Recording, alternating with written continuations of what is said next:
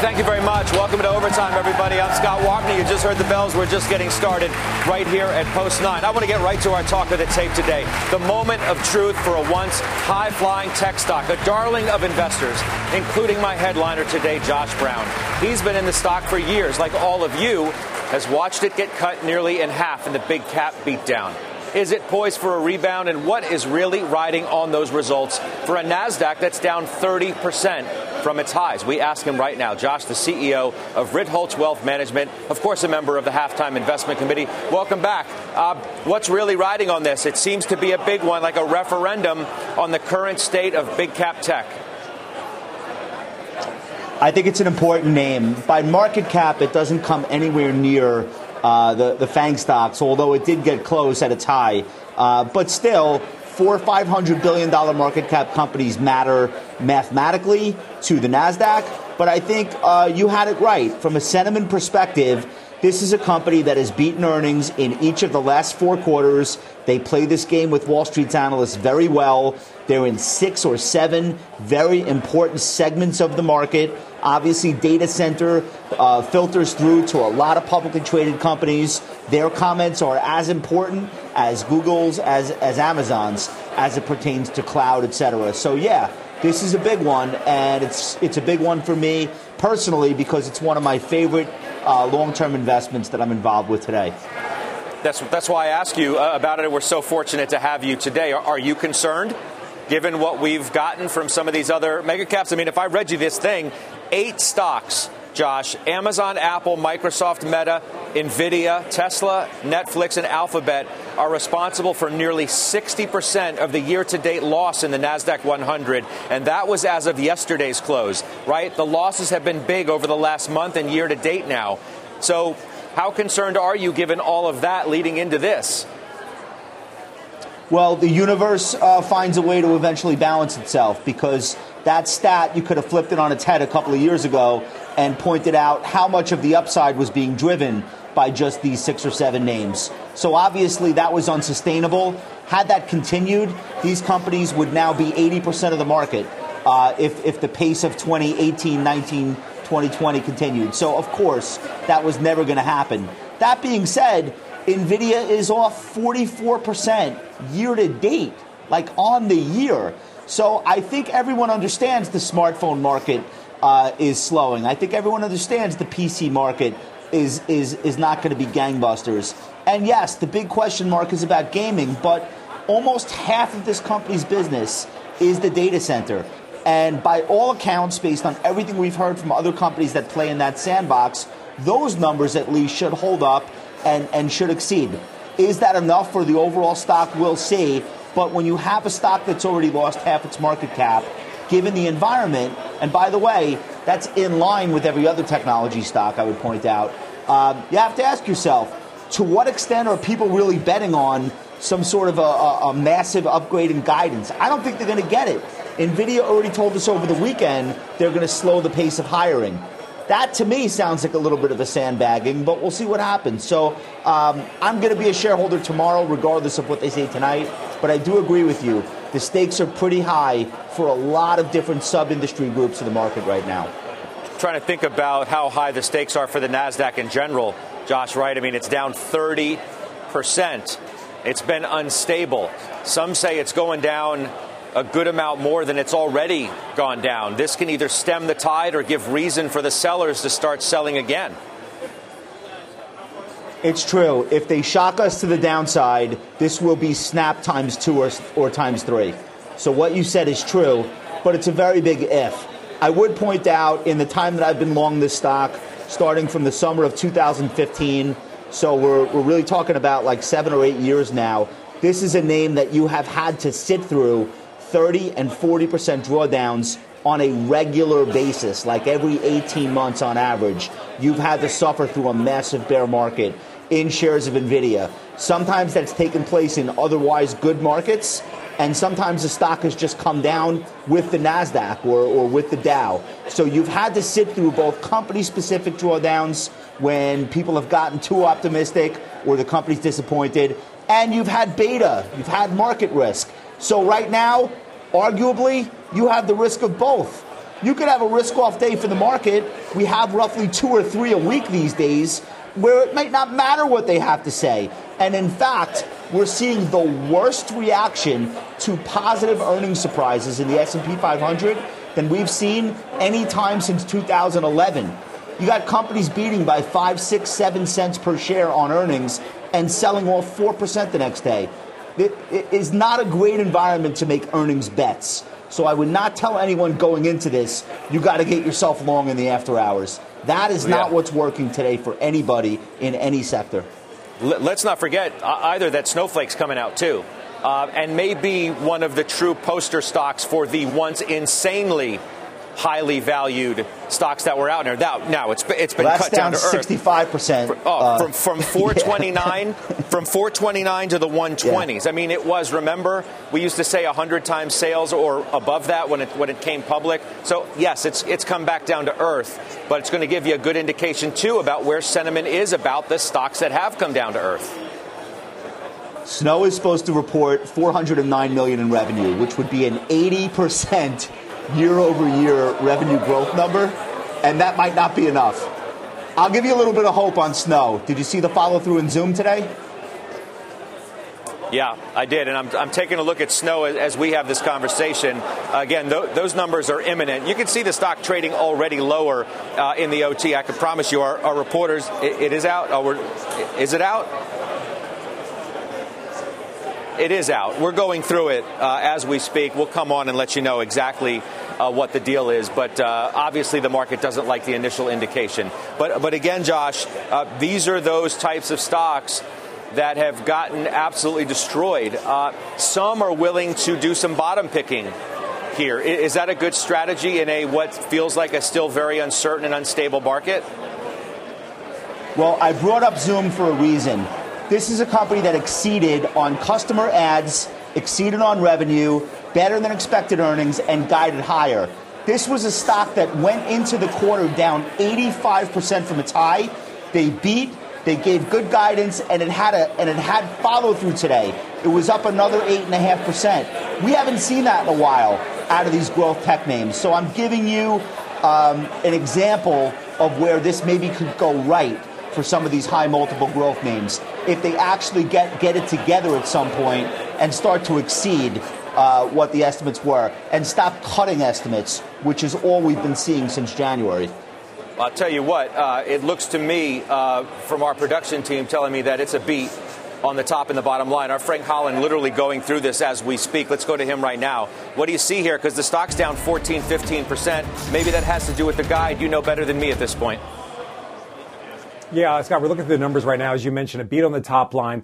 Uh, EPS was a 53 cent loss, but it's not comparable to the Refinitiv estimate of a one penny um, profit on EPS. We're looking through the rest of the numbers. Some pretty encouraging numbers right here when we're talking about rep- remaining performance obligations. That's money that a Snowflake expects to get in the near future, generally within the next 12 months. That's up 82%, 2.6 million. Net revenue retention rate was 174%. That's money from con- uh, current customers. Uh, growth right there of 174%. But the rest of the numbers not giving us exactly exactly comparable numbers. Um, some things that the street obviously looking at. The guidance they are giving is on product revenue. Um, it appears in Q2 to be slightly below what Street Account says, but again, we're looking at it very closely. We want to make sure we compare these numbers, but we can confirm a beat on the top line, EPS of a 56, excuse me, 53 cent loss, not comparable to the one penny profit that Refinitiv is offering. And as you can see, shares down uh, more than 11% right now. Okay, you get more, you bounce back uh, on right away. Okay, that's Frank Holland for us. Frank Slootman, by the way, the chairman and CEO, uh, Friday, 11:30 a.m.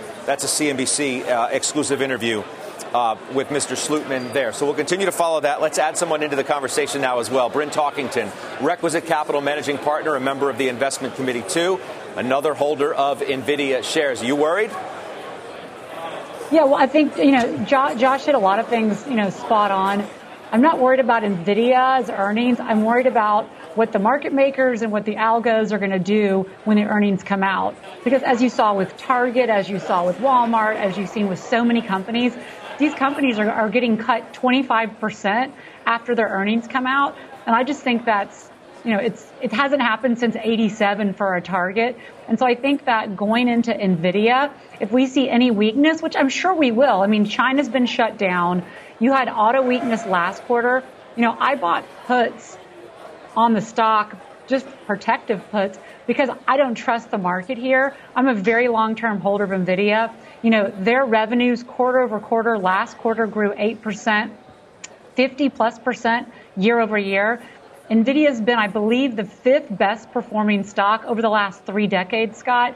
But there's a ton of volatility here, and it's still not a cheap stock. So, so we'll, I'll wait and see with everybody else. But I do think the bias, if I was going to bet here, is the market is going to find a way to pick at this name. I did want to. I did want to go back to something thing, on, on Zoom on Zoom really quick though that I, I thought was really interesting is you know Zoom now has a multiple I think that's cheaper than a lot of consumer staples. I think it's cheaper, has a lower multiple than Clorox versus like a Snowflake is not even remotely close to having an E. And so I think as people are digging through the rubble, there are these companies like, like Zoom that are actually growing with multiples. And I think that the follow through you've seen the past couple days is people coming back to that name and saying, hey, you know what? It's not expensive anymore. It's growing and has an E. And so I think you'll continue to see people looking at those growth names with earnings going forward. Josh, you wanted to say what? I just think this is really important and applicable to what we're seeing with Snowflake after hours, and perhaps applicable to what Bryn was saying about NVIDIA, which I agree with.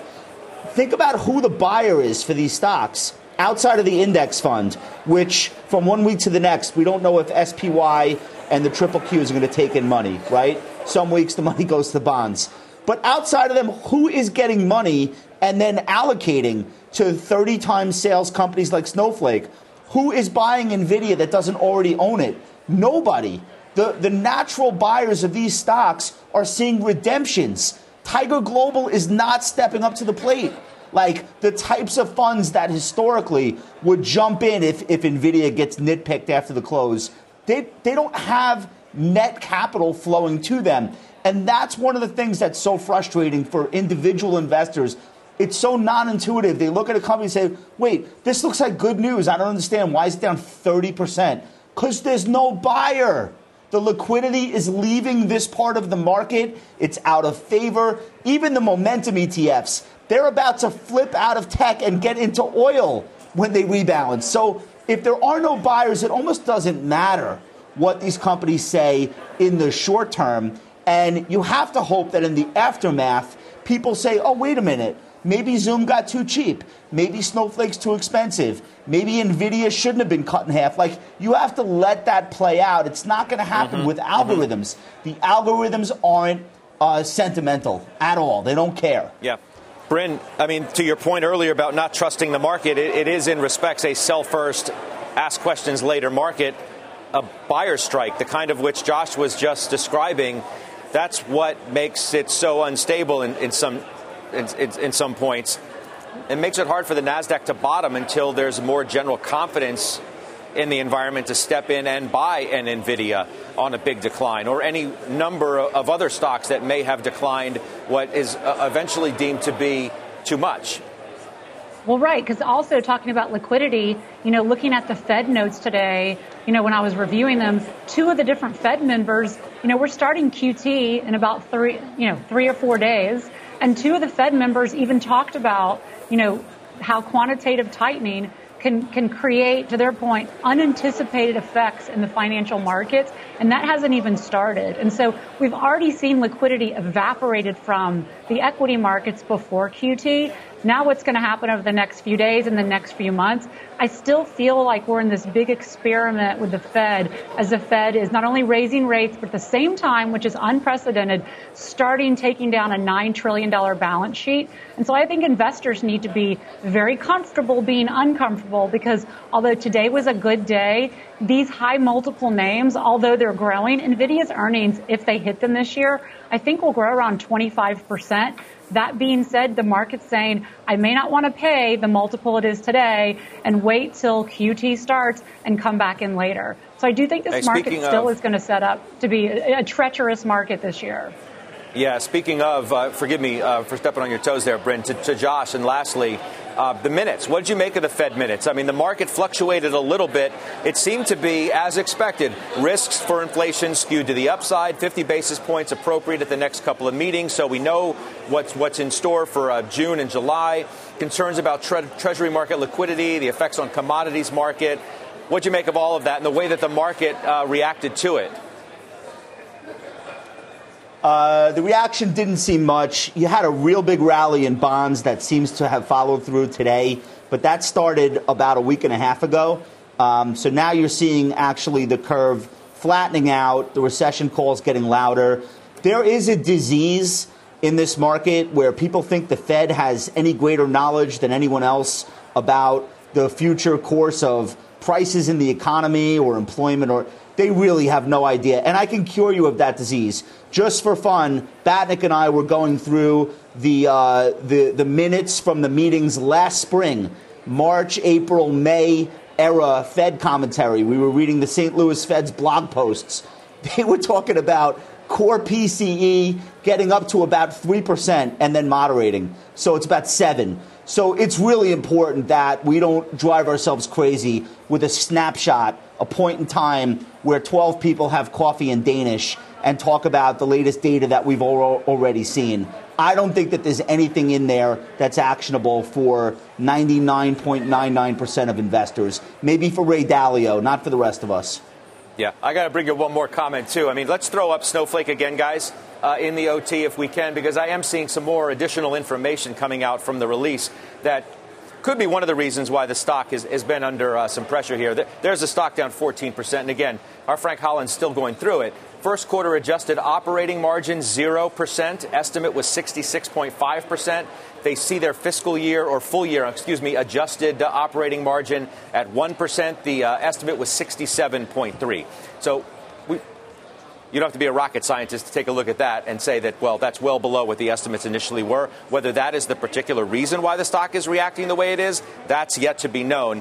Uh, and again, we'll try and get to the latest answers there. But that cannot be judged as good uh, by the street as that stock sells down. There it is, down 13.2%. Guys, thank you. Josh, my thanks to you. Bryn, we'll see you again soon. Up next, we are talking Twitter. By the way, we're still awaiting NVIDIA as well. But Twitter's annual shareholder meeting is kicking off this afternoon. Casey Newton, Alex Kantrowitz, they are standing by to break down all of the big headlines from today's very high stakes meeting.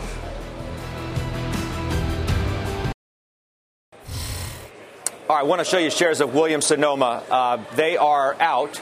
Uh, it's a beat on the top and the bottom line. Stock's up nearly 10%. Courtney Reagan is going through that, and we'll pop on in just a moment with the actual color from the quarter in what has been a very trying time for some retailers, apparently not Williams Sonoma, at the higher end of the, of the scale, obviously, uh, and that may be contributing to why this uh, was a good quarter and why the street is receptive to it uh, at this particular time. Let's talk Twitter, though meeting its shareholders today. The company's future now hanging in the balance. That 5420 offer from Elon Musk still said to be on hold. The stock has plummeted far below that level by now, as you know. For more, we bring in our experts big technology founder Alex Kantrowitz, the platformer founder Casey Newton. Both are CNBC contributors. It's good to have you both back. Uh, Alex, talk about the meeting uh, today. What do we know? Because it doesn't seem like much actually happened relative to the deal, which is interesting. Yeah, we don't know anything more than we did prior to this meeting, which is bizarre. It's a shareholder meeting. These are the people that have invested in your company. And again, I go back to what CEO Parag Agrawal is doing. I have no idea what's going on here. He won't comment on it. He won't take any questions on it. These are the people who own the company, technically. And he's saying we'll talk about it in another meeting. And, and he's citing regulatory and other reasons. What are other reasons? I'd really like to know, but apparently we're not going to find out anything more today. Yeah, Casey, I mean, is that how you see it? I'm looking at a, at a tweet from inside the meeting. Uh, we cannot discuss the transaction today was uh, the CEO's response when asked. That's right. Look, I think Twitter is operating by a simple principle right now no sudden moves. They have a signed deal in hand to get 54.20 a share. They're going to do everything in their power not to jeopardize that. So, in that case, that meant deflecting every question about the deal and trying to end that meeting as quickly as possible. Yeah. I mean, Musk has pretty much been able to control the narrative, right, Casey? There, there have only been select instances where, you know, Twitter has responded. Now, Parag has done a few tweet threads and, and, and things like that. And frankly, as I said to you last week, maybe he doesn't care. Maybe he doesn't think he has to. He's got the bird in his hand. 5420. That's exactly right. Um, and you know, I, at the at the risk of tempting fate, I would note that Elon's tweets about the deal have slowed down considerably over the past four days. He's moving on to population collapse and Elden Ring. So maybe Parag feels like he is sort of regaining the upper hand just by staying focused on getting the deal across the finish line. Hey guys, can we uh, can you just bear with me for a second? We're going through the Nvidia release uh, as we speak. Can we show the stock though? Uh, in the OT to at least get a handle, uh, guys in the control room? Can we get, get at least a look at the stock to see what we're doing here, given how highly anticipated this was? Uh, and you can see it's an initial sell off of uh, north of 7% uh, or so, 7 and a third. Of course, all of this is literally developing as we speak. Uh, the numbers have just hit the tape. We're going through them. You'll hear from the reporter. Uh, but this is a stock really that's been in the battleground. Uh, $400 million, uh, $400 billion, excuse me, market cap uh, was once a lot higher than that. Stock's been cut down by some 40 plus percent. Uh, this year alone, so that's why it was so highly anticipated. Uh, the sell off there, about 9%. We'll come back to that uh, in just a minute. We'll get more, of course, on that. Let's go back to our guests related to Twitter. Alex, I want you to listen to what the famed uh, VC Jim Breyer said today out in Davos about what fair value should be for this. Listen. Elon is a genius, as Marc Benioff said, one of the best entrepreneurs of all time. He's paying too much for Twitter. I think the fair market value of Twitter, in my humble opinion, is 25 to $30. I mean, this is not just some guy on the street corner giving his opinion. Jim Breyer's got the chops to, to think he knows what the fair value of this is 25 to 30. What do you make of that, Alex? Well, look, I'm out here in Davos too, not to brag, but I mean, that's exactly what I'm hearing from everybody that I speak with. That people are sure that they're not going to get the 5420 that Elon has signed for. And I think the number that Jim is giving is right on target, uh, somewhere in that range. You know, maybe in the bull market that was always going up, you know, Elon made a good deal for Twitter. The market as it exists today just does not have the ability to support that price.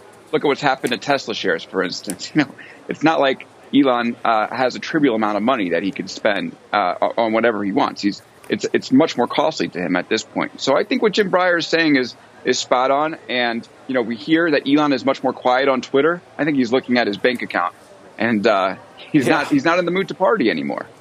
All right, so Casey, the forty-four billion dollar question is: Does it get marked down? Well, look, it's not uh, you know Twitter's fault that Elon offered them fifty four twenty a share, right? And this deal is legally binding, so it does still seem likely that he's going to try to force them back to the negotiating table. But I always come back to the fact that we have a signed legal agreement here, and uh, buyer's remorse typically doesn't let you get out of a deal like this. All right, we got to leave it there, guys. We got some busy action in the OT. That's Alex and Casey. I know we'll see you again soon. Christina Partsinevelos has NVIDIA for us. Christina? Scott, what we're seeing is that earnings or revenue right now is coming in at 8.29 billion, which is a beat, and yet the stock is reacting negatively. Earnings per share came in adjusted at 1.36 cents. Uh, the reason why we're seeing part of this massive sell-off is the Q2 outlook. Q2 outlook coming in uh, lighter than expected at 8.1 billion dollars, plus or minus two percent, according to the company. They say that they have to account for roughly 500 million pertaining to Russia as well as China lockdown. So they're still preparing for that in the next quarter.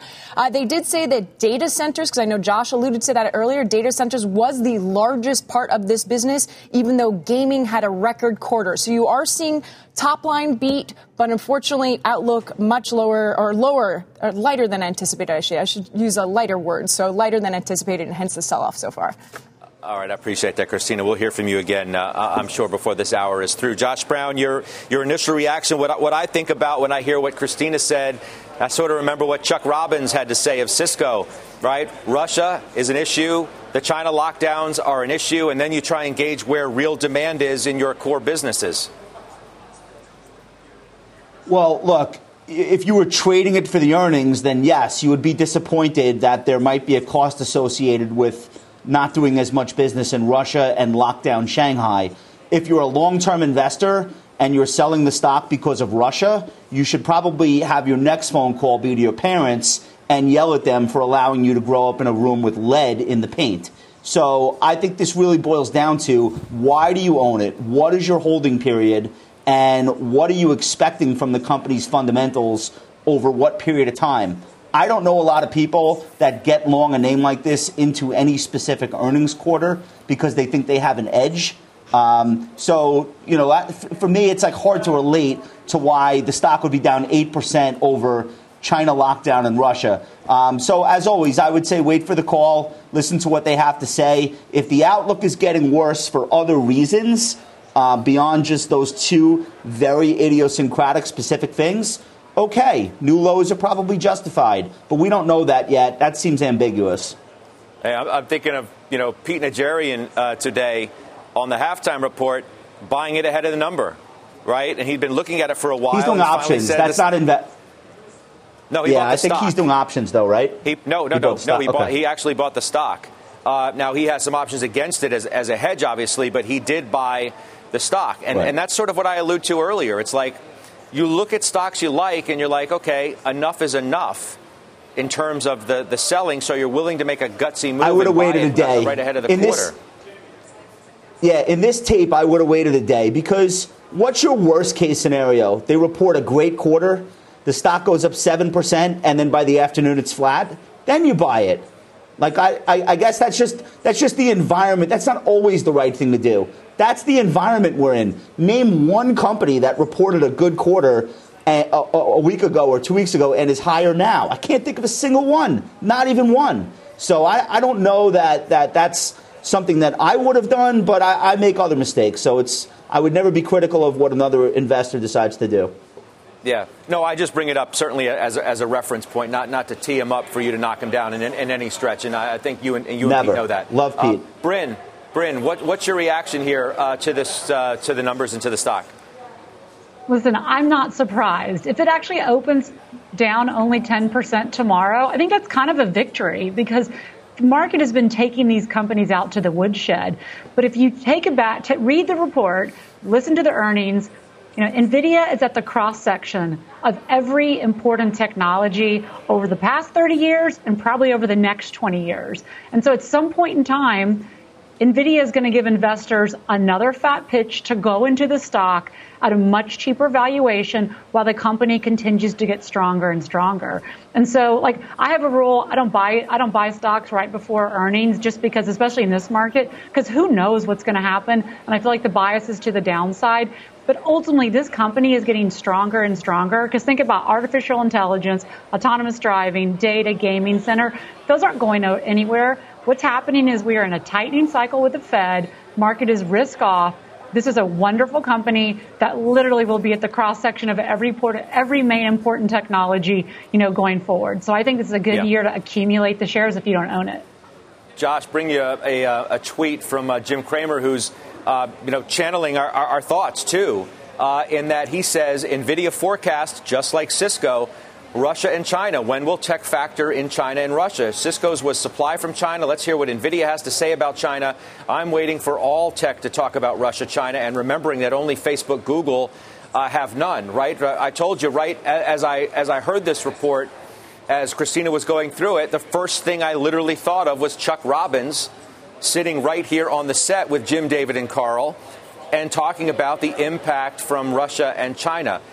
The, the point I'm also trying to make here, Josh, is that those issues have so muddied the outlook. It's hard to get a true look under the hood of these businesses because they're so greatly impacted by what is taking place in other parts of the world that have nothing to really do with real demand.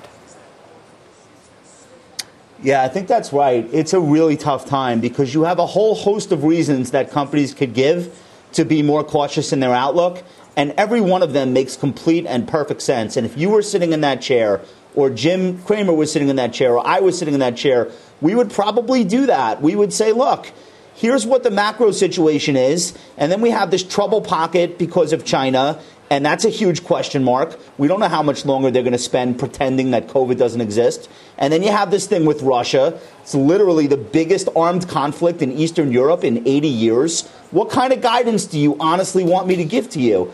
Uh, you know, I don't think they should they should go about it as nihilistically as I just did. They should probably be more specific. But I'm just saying, if ever so a company that's a global technology business wanted to ratchet down expectations. Well, every other company in their peer group is doing it. Why not now? Why not us? So again, that gets back to the environment that we're in. I would actually be suspicious of a, of, of a technology giant coming out and saying things are amazing. We know they're not amazing. Just give us the truth. That sounds like what all of these companies are doing. It's the smart move to make right now. Yeah, it just makes it, you know, I would suggest a little bit harder for the NASDAQ to find a, a, a real bottom yet. You know, I'm looking at stocks like Apple, which are trading a little bit lower in the OT, and I suspect that some of these other uh, mega cap stocks, and this was once sort of close to the mega cap level, even though it's come back down to earth a bit.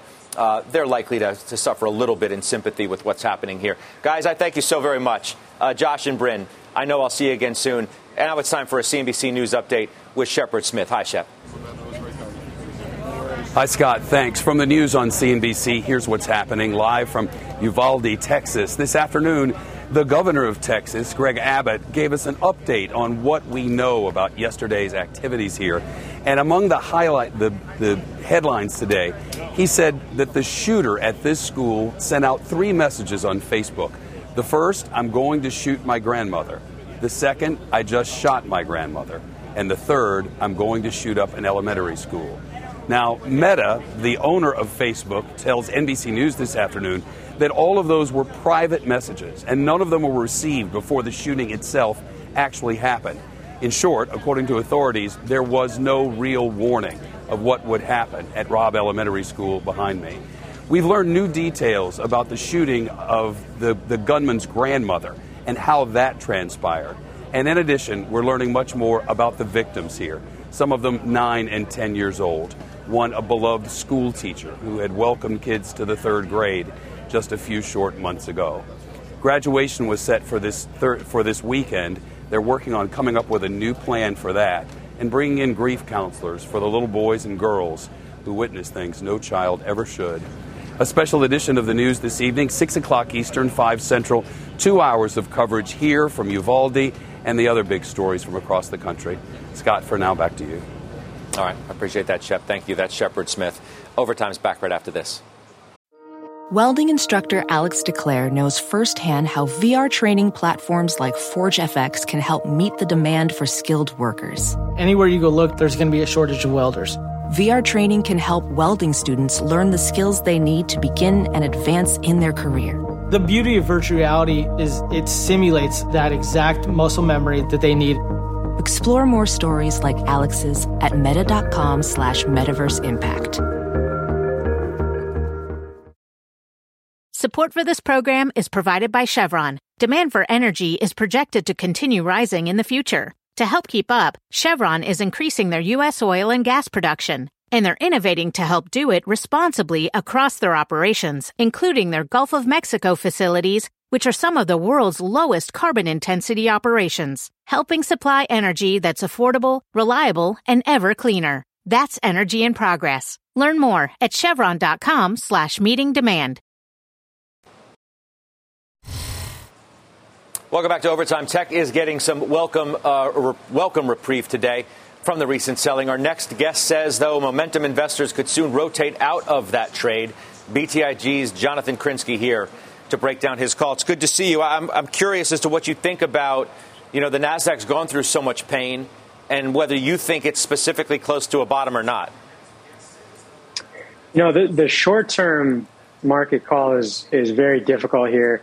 Um, you have a lot of cross currents. Obviously, you have month end.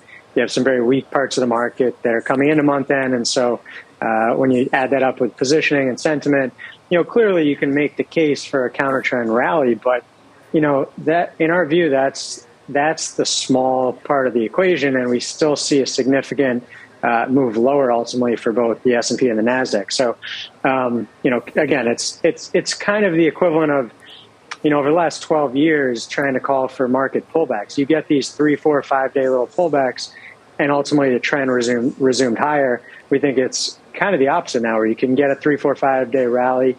You know, it's it's not changing the primary trend of, of the market, though. Remind our viewers, uh, you know, people who don't see you every day, um, how you got from a point where you thought we could initially go below 4,000 on the S&P uh, which you were obviously correct on. But how do you go from I think we may break 4,000 to what is now 34 to 3,500, a medium term of view for the S&P? How'd you get from A to B? Well, you know, when when you're following trend, just when you get to a point where the market can pause does not mean it immediately is time to reverse that trend, right? And so 4,000, it seemed like a logical spot to pause. I think we're seeing that consolidation, that congestion phase, and that's why we think the near term is very difficult. You're you're kind of coming to terms. Look, we we were down seven straight weeks on the S and P. Um, you've had a lot of damage done, and so it would make sense to see some some kind of consolidation here as we move into the summer.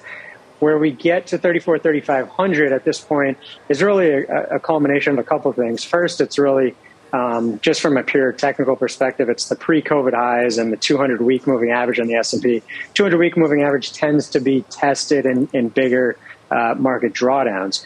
Secondly, we've just seen more and more evidence of more stocks and more sectors round tripping their COVID moves. So, you know, we saw it in the ARK names, we've seen it in a lot of the high growth names, and so, you know, ultimately it makes sense for the S and P to to really retest where it was before COVID. Um, and then ultimately, you know, the, the last piece of the puzzle is the fact that, you know, in bear markets, eventually everything does succumb.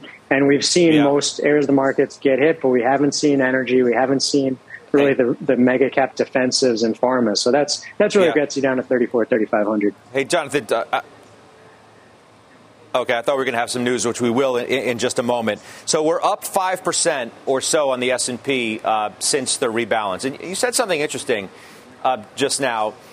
Do you actually? I mean, do you think that this what you called it consolidation, but this bounce, if you want to, if you want to call it that, I mean, has enough staying power to last for I don't know a, a month before sort of greater reality sets in on, on what still needs to happen for the major averages? I mean, how do you, how do you see that? Yeah, I think um, I think that's perfectly reasonable. Even two months, perhaps. Uh, you know, if you look at an analogy, and again, we're not we're not saying this is anything like 2008, but just to look at the 08 bear market for to put things in perspective, um, from October 07 into July of 08, the S&P was down about 20 percent, just as we are now, right? Um, and then we had a two month reprieve, a two month bounce uh, from July and August into 08. And what's remarkable is in August of 08, the VIX was actually in was was below 20, if you can believe that, a month before Lehman Brothers. And so, you know, I think it just goes to show that markets you know, once they kind of, you know, exhaust themselves in one direction, it doesn't mean that you have to reverse and go in the other direction. You can simply mm-hmm. kind of come to terms with the price level you're at. And I, I think that's where we're at. You know, I would be surprised if we go straight down to 34, 3,500. But again, you know, if we go up to 4, 4,100, 4,200, we don't think that changes the primary trajectory. And I think that's the, the key piece here. All right, well explained, uh, and I appreciate you doing that. I got to run. I do have that news that I was anticipating. Jonathan Krinsky of BTIG. Let's go to Julia Boorstin now. There has been an amended uh, filing regarding uh, Twitter and uh, Elon Musk. Julia? That's right. Elon Musk is seeking additional funding for his Twitter bid after his margin loan commitment has expired. This, according to a new filing um, showing that the reporting person that is Elon Musk uh, committed to provide additional $6.25 billion in equity fund financing to fund a portion of the merger consideration. Um, and this is uh, as of the latest here. So this is basically the latest showing how Musk is going to be looking for that additional financing. And he is effectively upping his total commitment unless he gets more outside funding to $33.5 billion. Scott? Yep, of the uh, of the 44. Uh, all right, Julia, thank you so much. That's Julia Boorstin uh, with the latest there. That's still developing a story, really a, a, drama that continues to play out in front of all of our eyes, including our next guests.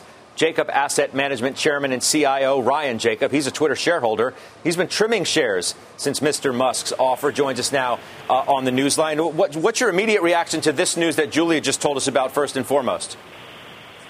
Well, I think it just reinforces the, the idea that um, Elon is still moving forward with the transaction, even with a lot of reservations. But uh, he has all the financing in place, and he has a buy-in from the existing shareholder base. So, um, you know, we're still in the position where we think that uh, this transaction is still likely to close. were you in favor of the transaction? I know you you sold a good portion of stock when the offer was made, and this stock obviously uh, popped, and I'm sure you're happy about that. Are, are you in favor of it? Yes, I, I think that um, a lot of what Elon put forward um, informally or what we've heard through other channels uh, make a lot of sense and what shareholders have been asking for uh, over the past several years. The, the, the company's just been very slow to act and very slow to adapt to uh, make these changes, and, and that's the reason why you know a lot of shareholders are frustrated.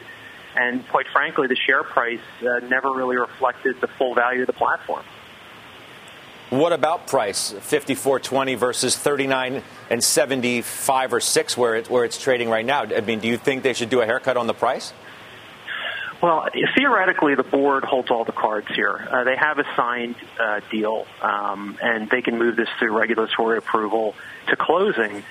Practically speaking, Elon still has some options and could delay things um, if he chooses to, which is in really no one's interest, especially the companies. So my guess is we'll probably see some sort of negotiated solution here, uh, and it could involve a haircut of the share price.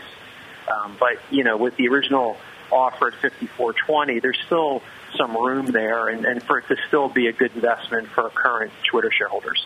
I mean, you, you said it's in no one's best interest to delay this further.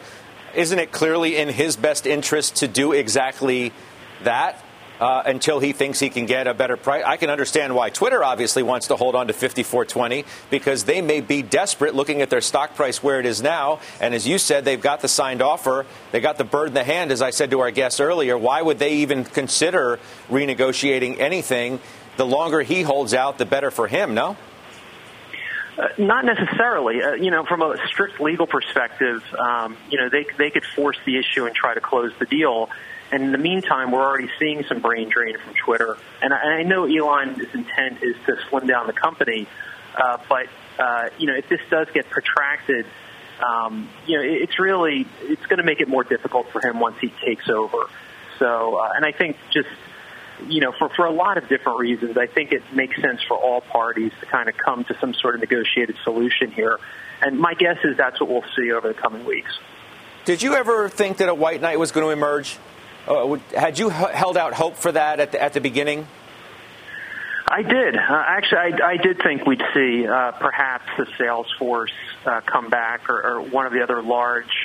I mean, they're really you're only talking about a, a few dozen companies uh, globally that could, that could hope to acquire a company like Twitter. Um, I think as as every long term shareholder feels that Twitter is, is a unique social platform with global reach, and clearly was not uh, being fully, uh, the, the, value is not being fully realized there. Um, so uh, we did think there was an outside chance, and we're a bit surprised that there were no other offers. Um, and uh, but in this case, you know, I think that this this outcome for Twitter shareholders is about the best we could hope for, and I think even for Twitter's long term future, uh, if Elon's able to execute on his ideas, uh, you know, Twitter should have a bright future. Yeah. Uh, that's Ryan Jacob uh, joining us there on the newsline. Interesting, he says uh, Salesforce, because I, I, I, hope all of you saw Sarah Eisen's interview today with Marc Benioff, who said, nice asset. My shareholders asked me not to do it, so I didn't. And he walked and uh, apparently wasn't interested in coming back either. We'll talk to you again soon, Ryan. Uh, I appreciate your time. Up next, we have more on the big earnings action in the OT, plus Santoli's last word. We're back right after this.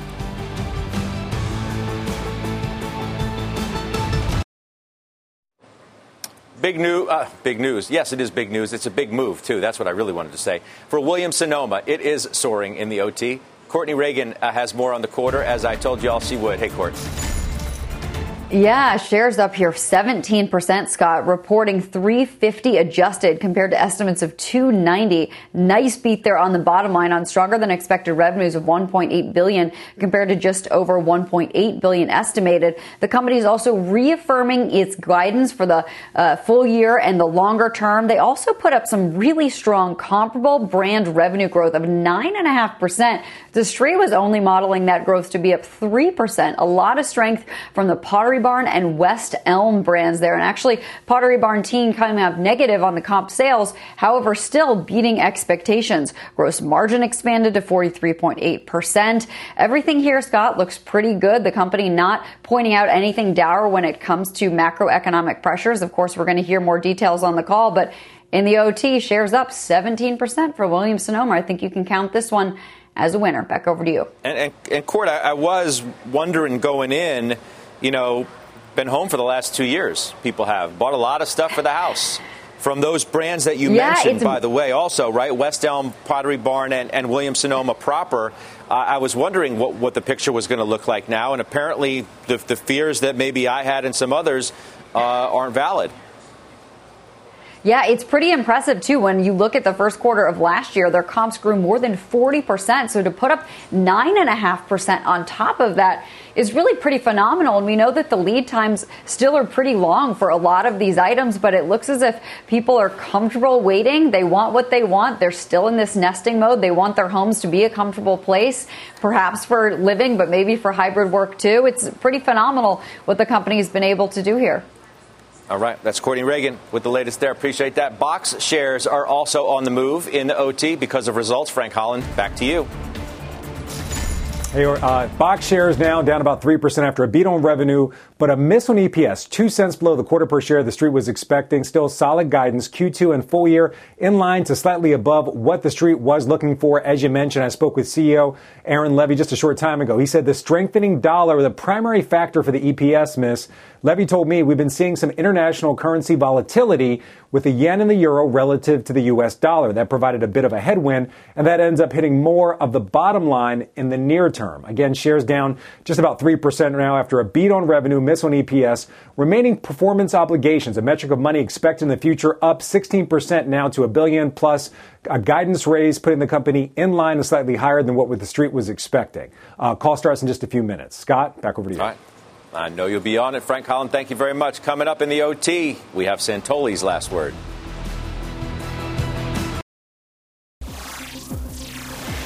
All right, your last word, Mike Santoli.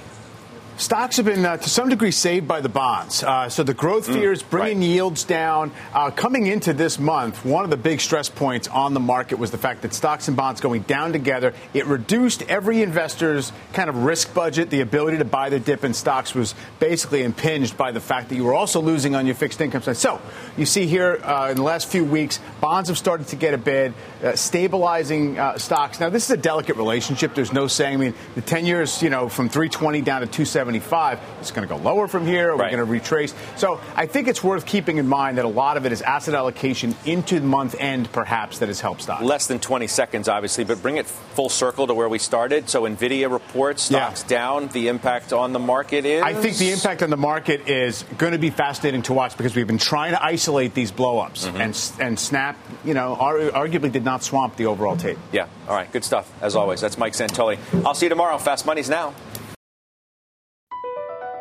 BP added more than $70 billion to the U.S. economy in 2022.